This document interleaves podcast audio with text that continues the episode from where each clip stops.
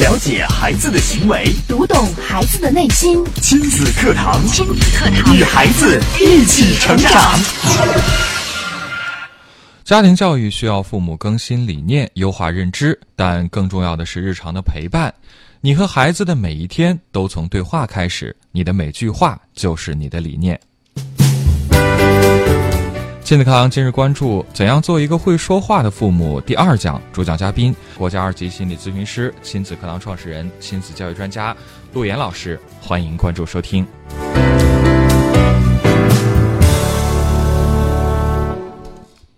我是主持人袁明阳，我是主持人潇潇，有请陆岩老师。陆岩老师，你好。你好，陆岩老师。明阳好，潇潇好，亲子课堂的各位亲友，九三一的各位听友，大家好。嗯，今天陆岩老师继续教父母们学说话。是的，今天我们继续来讲讲这个对话的艺术，嗯，言传的智慧啊。为什么说话有这么大的力量呢？嗯，哎，因为呢，我们在节目当中经常说，你的语言就是你的魔咒，你的魔咒。并且呢，我们在陪伴孩子的过程当中呢，更多的呢是使用语言啊。家长呢会认为，呃，教育呢就是通过这种呃讲道理啊，语言的管束啊，语言的教育呢，在家庭当中占据了非常非常重要的一个位置啊。那么今天呢，我们在讲这个对话之前，因为我这边拿到的都是一个父亲和一个孩子的实例啊，大家就可以在网上搜索。啊，比较多，就是赋予爸爸与孩子的一个对话。爸爸与孩子的对话，对，呃，一共有这个对话，一共有呃，看了一下，一共是有十多则啊，十四十四条对话。嗯啊，那么这个对话呢，并不是所有的对话都是完美的，或者说都叫都是最好的，不是标准答案。对。但是呢，都给我们提供了一个很好的思路，就是作为父母，我们在面对孩子那些很棘手的问题的呃时候，我们该怎么样去转换一种对话的方式啊？我觉得这是一种呃智慧啊。那么在说到说话呢，今天是第二讲，我特别想跟大家来说一说我们生活当中通过语言所产生的暗示，语言产生的暗示，语言的暗示哦。那么，什么叫做语言的暗示呢？其实，各位啊，我们每天生活在这个生活里啊，生活在这个你的这个家庭、社会，呃，你的这个工作啊关系里面，其实我们每天都在被暗示，每天都在被暗示。那么，这个暗示是来源于生活的方方面面的，比方说文化的暗示，嗯，家庭当中。信念的暗示，呃，我们这个有点呃宽泛了，就比方说家庭文化的暗示，嗯，啊，人做人的应该是怎么样一个好人，这是叫世界观的一个暗示。啊，人生观、世界观、三观的暗示，嗯，那么还有呢，就是对于一个人能力的暗示，哦，那这个怎么理解呢？嗯，我们怎么理解呢？我们来说一个呃，经常在心理学上讲到的一个。故事。啊，也是一种呃效应。嗯啊，这个人呢是哈佛大学的心理学家啊，之后呢又在其他的大学呢进行心理学的研究啊。这个人的名字呢叫做罗森塔尔。嗯啊，我想明阳很清楚是啊。有一个这个效应呢，就叫罗森塔尔效应。塔尔效应。嗯啊，呃，这个效应就是一种暗示效应。对。那么这个罗森塔尔他是怎么做的呢？嗯，在六十年代末期的时候啊，罗森塔尔呢就到当时的这个呃学校，嗯，到学校的这个校长办公室啊，就说我要来呃做一个提高孩子学习成绩、发现人才的这样的一个工作。嗯，于是呢，他就拿来学校的这个花名册，嗯，非常随机随意的在这个花名册上画勾，哎，啊哎。随便的啊，在这个花名册上点名了，嗯，啊，潇潇不错，啊，明阳不错，嗯，这陆岩不行啊，不认识啊，就是画了一个画面，毫无根据的，啊，就是随意的，很随机、很随意的，嗯，很轻易的去做这件事情。几个人呢？呃，划分出来了，等于说是划分出来两个班嗯，两个班两组人数是一样的。对，那么一个班级呢，就是说这些孩子啊，这个成绩平平嗯一般，但是呢，另外我画出勾的这个班级，这些孩子，我们都已经通过专业的心理学的数据，嗯，和研究，发现这些孩子都是有学习潜力的孩子，哦，哦，智力能力很高，嗯，啊，情商很高，学习能力很高，嗯，希望学校啊能够对这些孩子做重点关注。嗯，那经过三个月之后呢，来看最后的数据，大家觉得这个数据是什么呀？他胡说的，这个、哎他随便点的，怎么可能呢？对呀、怎么可能呢？嗯哎，那最后的数据，那显而易见，大家也听我们节目听这么长时间了，我不卖这关子了。嗯，那肯定是受到这种暗示的这个班级的孩子，就是说被画勾的，说这些孩子很有潜能，智力很好，这个班的整体成绩有大幅的提升，哇，这么灵，又大幅的提升。嗯所以这个罗森塔尔效应呢，就给出了人们一个呃最后的一个思考是什么呢？嗯，就是每个人都是有能力的，嗯但是这个能力是需要激活的。激活，对，就是这个激活是靠什么来激活呢？对呀、靠暗示来激活。哦，比方说，你家里有两个孩子，你会发现啊，有一个孩子好像就比那个孩子聪明。嗯，家里有孩子就会有比较啊，会对比啊。呃有对比就有伤害啊。那么你越是发现，就是某一天你发现有一个孩子身上的这一个特质，可能你并是无意间说出的一句话，那可能就是一个暗示。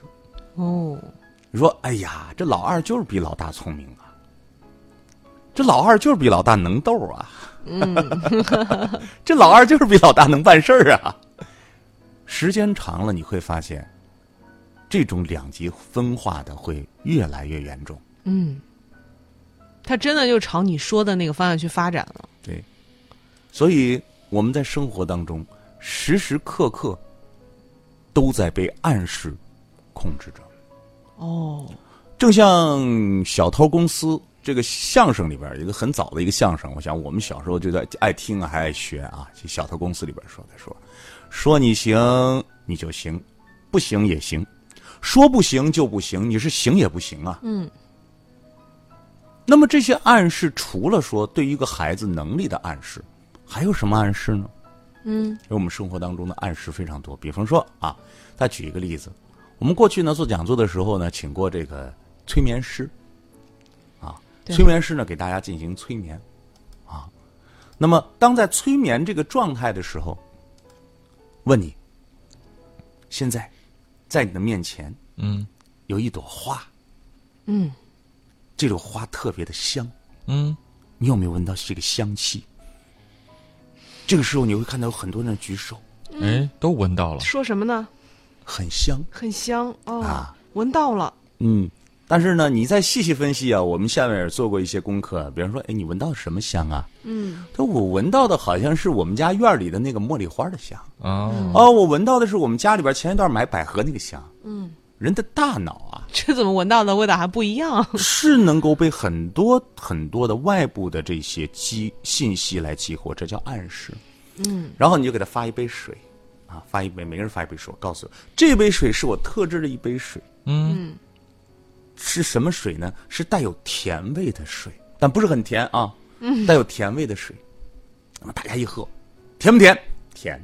嗯 其实这是一个白开水。嗯，那么当再次的进入更深层次的心理暗示，就是睡眠更加深度的时候，你告诉他，你说现在已经是一杯非常甜的水了，然后他喝完之后，他说好甜呐、你说这已经甜到腻了。嗯，是的。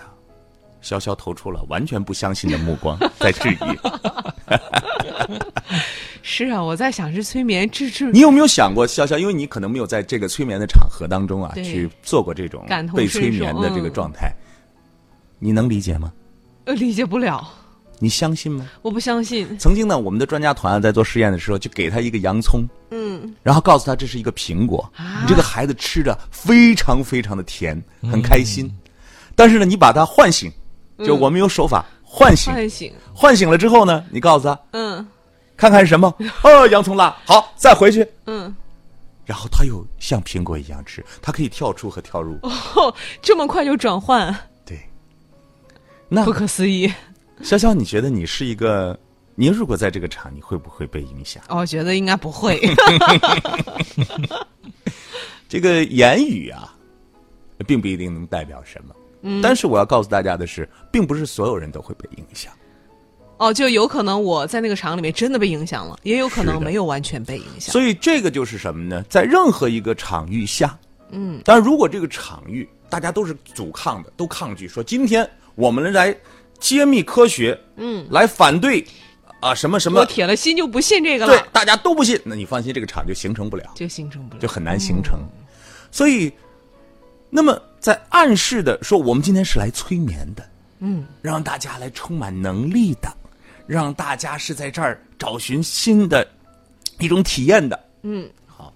但即便在这样的场，也有人属于易感的体质，嗯，就是他比较敏感，对，他比较容易受到暗示。哦，而也会有一部分人不受到暗示，嗯，那么这就形成了两种方向，嗯，一个就是易受暗示的方向，另外一个呢就是阻抗的方向，嗯，那你认为经常会有阻抗心理的人是什么样的人？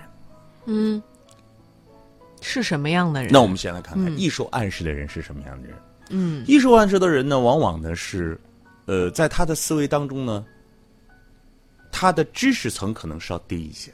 但我并不是说知识层高的不会被暗示，知识层高的你大学教授也可能会被暗示。嗯，但是大部分易受暗示的是知识能力稍微低一些的。嗯，另外呢，自我感少一些，就他经常会随波逐流，人云亦云。嗯，哦，就别人说什么就哦就是这样哈，是是是，嗯，经常会产生这种认同，啊，那么另外一面呢是比较自我，嗯，想任何问题呢都要想个一清二楚、明明白白，嗯，这就形成了两种人格。哦，那么易受暗示的人格和非受暗示的人格，也就是阻抗型的，嗯，我今天为什么要讲这个？为什么呢？我想告诉大家，在所有我们经历过的一些催眠的现场，还有经受暗示的现场，嗯，知道什么是易受暗示人群吗？什么呢？第一，妇女就是女性，哦，女性凭感觉多，嗯，但是比这个第一更多的，你知道是什么？是什么？是孩子。孩子。孩子是最容易受到心理暗示的，这是为什么呢？因为对于孩子理解这个世界的方式，我们经常说孩子像一个海绵，嗯，他没有成人的思辨性，对，他没有很强烈的自我意识，说我要分辨世间的真伪。嗯，他也没有经受过因为受骗而导致的一些后果。对后果的一些警惕。应该说社会经验不足。对，嗯，所以几个因素：社会因素、心理因素、成长因素、环境因素加起来，嗯，孩子是非常容易受到暗示的。所以，为什么我们再回到罗森塔尔效应？嗯，为什么我们的学生受到暗示之后会发生成绩的提升？为什么那帮的学生成绩在下降？嗯，这就是孩子是易受暗示人群。那么今天我讲这个话题的意思就是，不要因为你对这个不了解，你就可以随意的评断你的孩子，你就可以把这个暗示附着在你孩子的心里的深处，因为你的每次的歇斯底里对孩子的批评、对孩子的斥责，就是告诉孩子你是一个没用无能的家伙。嗯，你的每次失望的眼神，你的每一次那种痛苦，或者说不屑，或者是对于孩子那种失望的眼神，都深深的印刻在孩子的心里。这是一种强大的心理暗示，因为你在告诉他，你怎么努力都不行。你就是一个无能的人，你就是一个无用的人，导致孩子到最后变成了一个无能无助的人。嗯，谁能帮助他？唯有父母能够在这儿给他支撑。可是，如果你的语言暗示、表情暗示，你对孩子的陪伴是在这种暗示下，我告诉你，你就是罗森塔尔班里边的那一部分孩子。其实很多人呢，这个能力啊，都是在这种暗示当中削弱。这就是家庭文化。嗯，这就是一个人的能力。我经常说，父母有什么样能力，孩子有什么样能力。你把这个东西给到他了。你也没有能力去面对这个，说咱就说数学，那你就很难去突破这一关。对啊，我们来看看这个爸爸怎么说的啊。嗯。呃，当然，我想各位啊，正在收听我们节目的家长朋友啊，我们的听友，你可能也有更好的说法，但是我们只是他山之石啊，来说一说。呃，爸爸就问了，你这么讨厌数学老师，你怎么个讨厌法啊？哎，爸爸也很感兴趣啊。呃，这个孩子就说了，总之，他也不喜欢我。哦，嗯，所以老师对待学生的这种态度，决定了孩子的反应。嗯，其实也是对孩子的一种暗示。你像我都不喜欢你，就说明你在数学方面没有这方面的能力。嗯，啊，然后爸爸说：“哦，别人喜欢你，你就喜欢他。”别人不喜欢你，你就讨厌他，这说明你是一个主动的人还是一个被动的人呢？诶，看来是个被动的人呀，不是被别人牵着鼻子走的呀，是吧？别人喜欢你，那你就喜欢人家；，因为别人不喜欢你，你就不喜欢，那被动的，对，是吧？是能量弱的人，嗯，你不是一个有力量的人，你不是一个强大的人。然后孩子很快就回答思考，哎，我觉得这个孩子很厉害啊，嗯，这个从小都有思辨性，是吧？一想，哦，爸爸，我是一个被动的人，嗯啊。那爸爸又接着问了：是强者还是弱者呢？是大人呢还是小人呢？这个不是成人和幼儿的区别，是一个有能力的人还是一个无能力的人呢？是一个大人还是一个小人呢？嗯，孩子说：“是弱者，是小人。”那爸爸就问了：“你是想做大人还是想做小人？”嗯，他说：“做大人。”爸爸。我知道了，嗯，无论老师喜欢不喜欢我，我都可以喜欢他，哦，尊敬他，主动影响他。我是一个强者，嗯，就是这样一番对话。孩子开始上学，数学成绩开始变化，并且知道该如何成为大人，如何成为强者，成为强者，不是小人和。弱者，嗯，那么在我们很多的日常的这个对话当中，我们是让孩子变成了一个强者，还是变成了弱者？别人说老师不喜欢你，怎么会有这样的老师？你说老师这样做的不对，嗯啊，嗯嗯，别人呃，别的小伙伴小朋友欺负了你，这个人不好，走找他理论去。嗯，我们要我们要给你们老师说一说，不能这样对我们家孩子。嗯。那么孩子呢，很自然就会被保护起来。对，但是这只是在学校的一个环境，将来他要进入社会，对，他要面对各种各样不同的人。你能庇护他一辈子吗？对呀，孩子是选择成为一个强者，还是成为一个弱者的？嗯，面对问题、面对矛盾的时候，他是躲起来不去面对，作为一个弱者，还是无论你喜欢我或者不喜欢我，我都要彰显出我自己的能力呢？嗯，哎，所以这个父亲还是。在这方面还有智慧的。对，再说一个挺有意思的，这第五条啊，他说儿子八岁了，很顽皮，然后呢与大同学打架了，一个男孩啊伤痕累累，回家大哭不止。呃，爸爸问，那爸爸是很有方法的啊，先看看孩子的情绪，很委屈，嗯。啊，孩子哭着委屈，很生气，很生气。嗯，很多时候我们家长会说：“那咱们去，就像小小说，那咱们去找他去，怎么能这样子呢？怎么能欺负我孩子呢？他打你，你不会打他吗？”啊，家这个爸爸说：“那你打算怎么办？需要爸爸为你做点什么？”哎，我觉得有些话呀，我们都可以记下来，都是非常经典的语言。面对孩子出现问题的时候，家长一定要有一份智慧。你打算怎么办？记着关键词，让孩子自己找办法。你打算怎么办？需要爸爸为你做点什么？爸爸，我要砖头，我想要块砖头，我明天我想砸他。嗯。可家长说：“我的天哪，你这你这要出大事儿啊，是不是？”对呀。爸爸怎么说？爸爸说。哦我看行，我看行。爸爸明天给你准备一块砖头。嗯，那还有呢？嗯，继续让孩子想，我们要得到孩子心里他有什么样的情绪，他怎么了？嗯，他想怎么样？而很多时候，我们家长对孩子是，你不用想，嗯，你这不行，我告诉你怎么做，嗯，你这样做就对了。无论说是孩子遇到的困难呐、危险呐、情绪呀、问题呀、矛盾呐，甚至是孩子的学习呀、孩子的生活呀，甚至是孩子的吃喝拉撒呀，家长一块儿包圆。嗯，该写作业了，该喝水了，嗯，该吃橘子了，该玩手机了，该该睡觉了，该刷牙了。哭什么哭？嗯，有什么好哭的？